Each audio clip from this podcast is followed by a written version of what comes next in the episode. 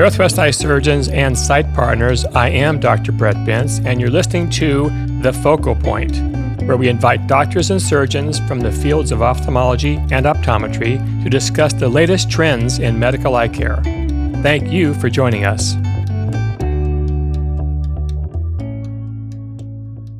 Welcome to the next episode of the Sight Partners and Northwest Eye Surgeons Clinical and Surgical Podcast Series.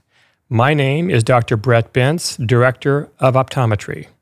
This episode is on the topic of management of atrophic retinal holes, latticed peripheral degeneration, and asymptomatic retinal breaks. It is a welcome pleasure to introduce Dr. Richard Lee as the guest speaker. Dr. Lee is an optometric physician who works full time at our North Seattle office of Northwest Eye Surgeons specializing in medical retina and co management of vitreoretinal disease and surgery. Uniquely, he is a vitreoretinal surgical first assistant for our vitreoretinal surgeon. Dr. Lee has always enjoyed the opportunity to lecture and support optometric education involving retinal pathology, and we are very fortunate to have him here today to share his insights on this topic. Dr. Lee, thank you for joining us. Absolutely. It's my pleasure to be here, Brett, and I really appreciate this opportunity to speak, you know, more on a personal level, um, and also to have yet another line of communications that can go out to my optometric colleagues that are in clinical practice. So I'm really excited for this opportunity. Thank you. Excellent. When we were trying to decide a first podcast topic on vitreoretinal disease, we came to you and asked your preference. Well, you volunteered an interest to provide us an update on the current guidelines for management of atrophic holes and lattice. What drives your interest to bring this up as the first topic? Yeah, well, this is a really common condition that we see for consultation. And I would think in my mind there are probably two primary drivers that I think makes this an important topic. One is, you know, we're all in in clinical medicine uh, practicing evidence based optometry. And, you know, as time has progressed along with my career, I've had to relearn and uh, reset my approach to management of a lot of different conditions. And so there have been some updates um, in the past couple of years in the management of these peripheral retinal abnormalities. And so it's something where I want to take the opportunity to as a subspecialty consultant to um, communicate this information to my colleagues who are sending me referrals, and also for those doctors you know who really want to help their manage their patients um, with the most up to date clinical evidence based medicine. Um, and then the second thing is the patient experience. You know, um, recently, uh, within the past month, I saw a woman who had received treatment of her lattice degeneration with atrophic holes at another office, and she was absolutely traumatized by the experience. And, you know, I think unbeknown to a lot of optometric physicians, this can be a really, really painful procedure. And so after that experience, this patient decided to seek a second opinion, which was with us, and um, prior to undergoing treatment in the fellow eye and you know she came in with a severe level of anxiety. She felt really bad about not going through with the treatment that was recommended for her fellow eye and just wanted to, you know a second opinion as to whether or not this is warranted.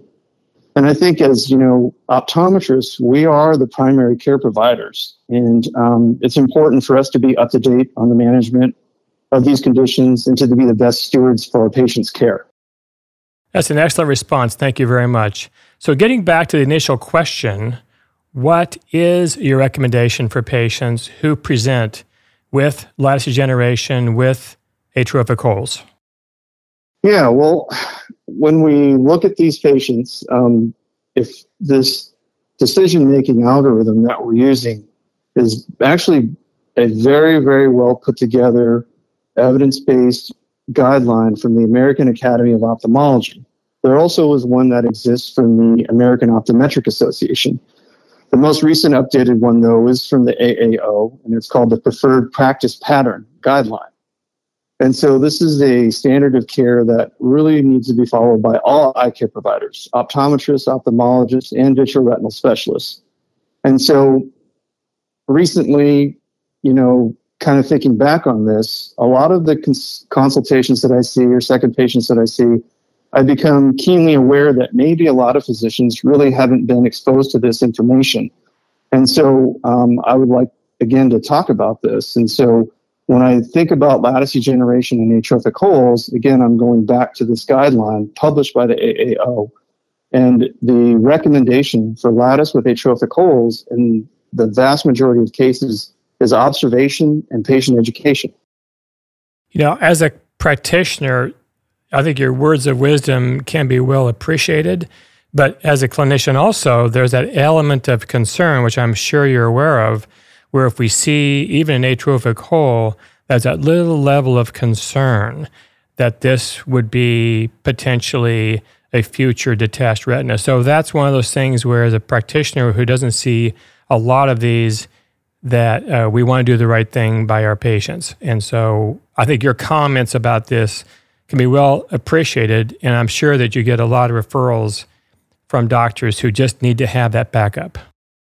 Yeah, absolutely. You know, and it's really surprising to me because coming out of my initial education and going through a vitreoretinal fellowship, um, early on in clinical practice, we treated a lot of these patients. And so there's been a dynamic shift over time where we've, you know, become one of the practitioners that does a lot less of this.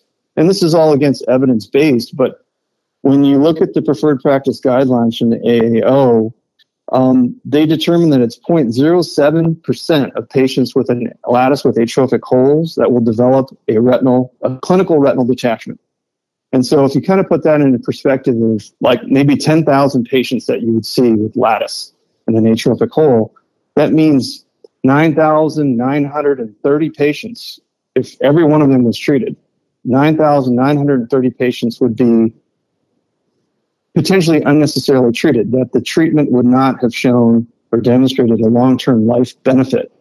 Um, and so those numbers and those statistics actually, you know, again, weigh heavily on my perspective in making recommendations for these patients. And I feel much more comfortable knowing this information and making that recommendation for observation. Thank you very much. So, um, specifically, what detail of a high risk patient for retinal detachment can you share or for us to identify and refer to you? Yeah, so in patients with lattice with atrophic holes, um, what is expected of all providers is that um, you know clinical observation, but it's not just a one and done. It's something where you do need to follow these patients and examine them. Initially, when it's first diagnosed, um, you should see the patient back again within three months to make sure there's no signs of any um, evalu- evidence of subretinal fluid progressing through the hole. And then again at six months, and then it goes to an annual exam. And more importantly, a component of that, which optometrists are very good at, is patient education. Letting the patient know, hey, these are the signs and symptoms that you're looking for for retinal detachment. And so with these patients, um, the ones that we need to see are ones where you're observing subretinal fluid progressing through this hole, and the definition of a clinical retinal detachment is more than two disc areas of fluid that has passed through a break. And so, if you're seeing progressive fluid leakage over that time that you're doing these clinical exams with the patient, that's the point at which you would want to refer them. Okay, thank you. A question regarding patients who have not had a PVD, and if they have atrophic holes, say high myope, are they at any greater risk with uh, a yet to happen PVD and having an atrophic hole? Yeah, that's a great question. Um, the a lot of the work that was done for this evidence based guideline was actually performed by an ophthalmologist, a retinal specialist uh, named Norm Byer. And so he really dedicated his lifetime of work to retinal detachment management. And so um, one of the clinical studies that he did was looking at whether or not a pre existing break or hole in specifically the situation you've outlined where there is an acute PVD, how many of those patients went on to develop a retinal detachment through the pre-existing break? And over a decade of patients that he observed and review of medical records, not one patient developed a retinal detachment through a pre-existing break.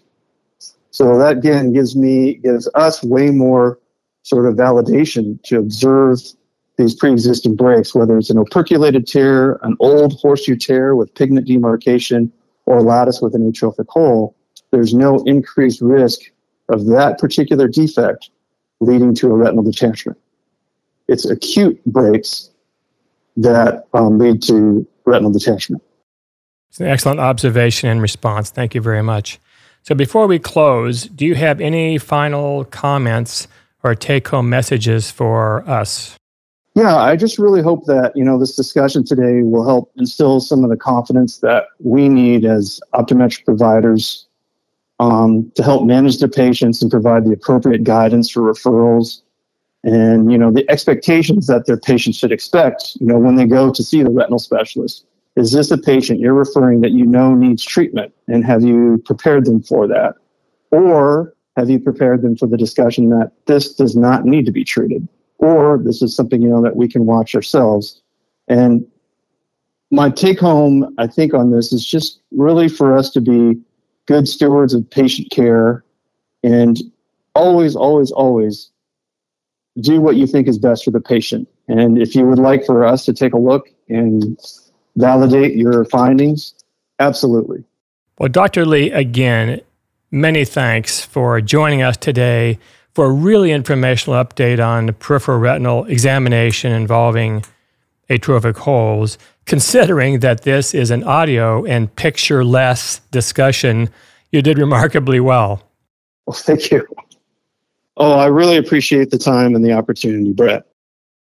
Okay, we also want to thank you, those who listen to these podcasts, for your interest and topical recommendations. Again, if you want to send us suggestions for future podcast topics, please go to our podcast portal on our website and drop us a note. Thank you. That's this week's edition of The Focal Point. If you enjoyed today's podcast, please subscribe and tune in next week for another episode and update on medical eye care. I'm your host, Dr. Brett Bentz, and thank you for joining us.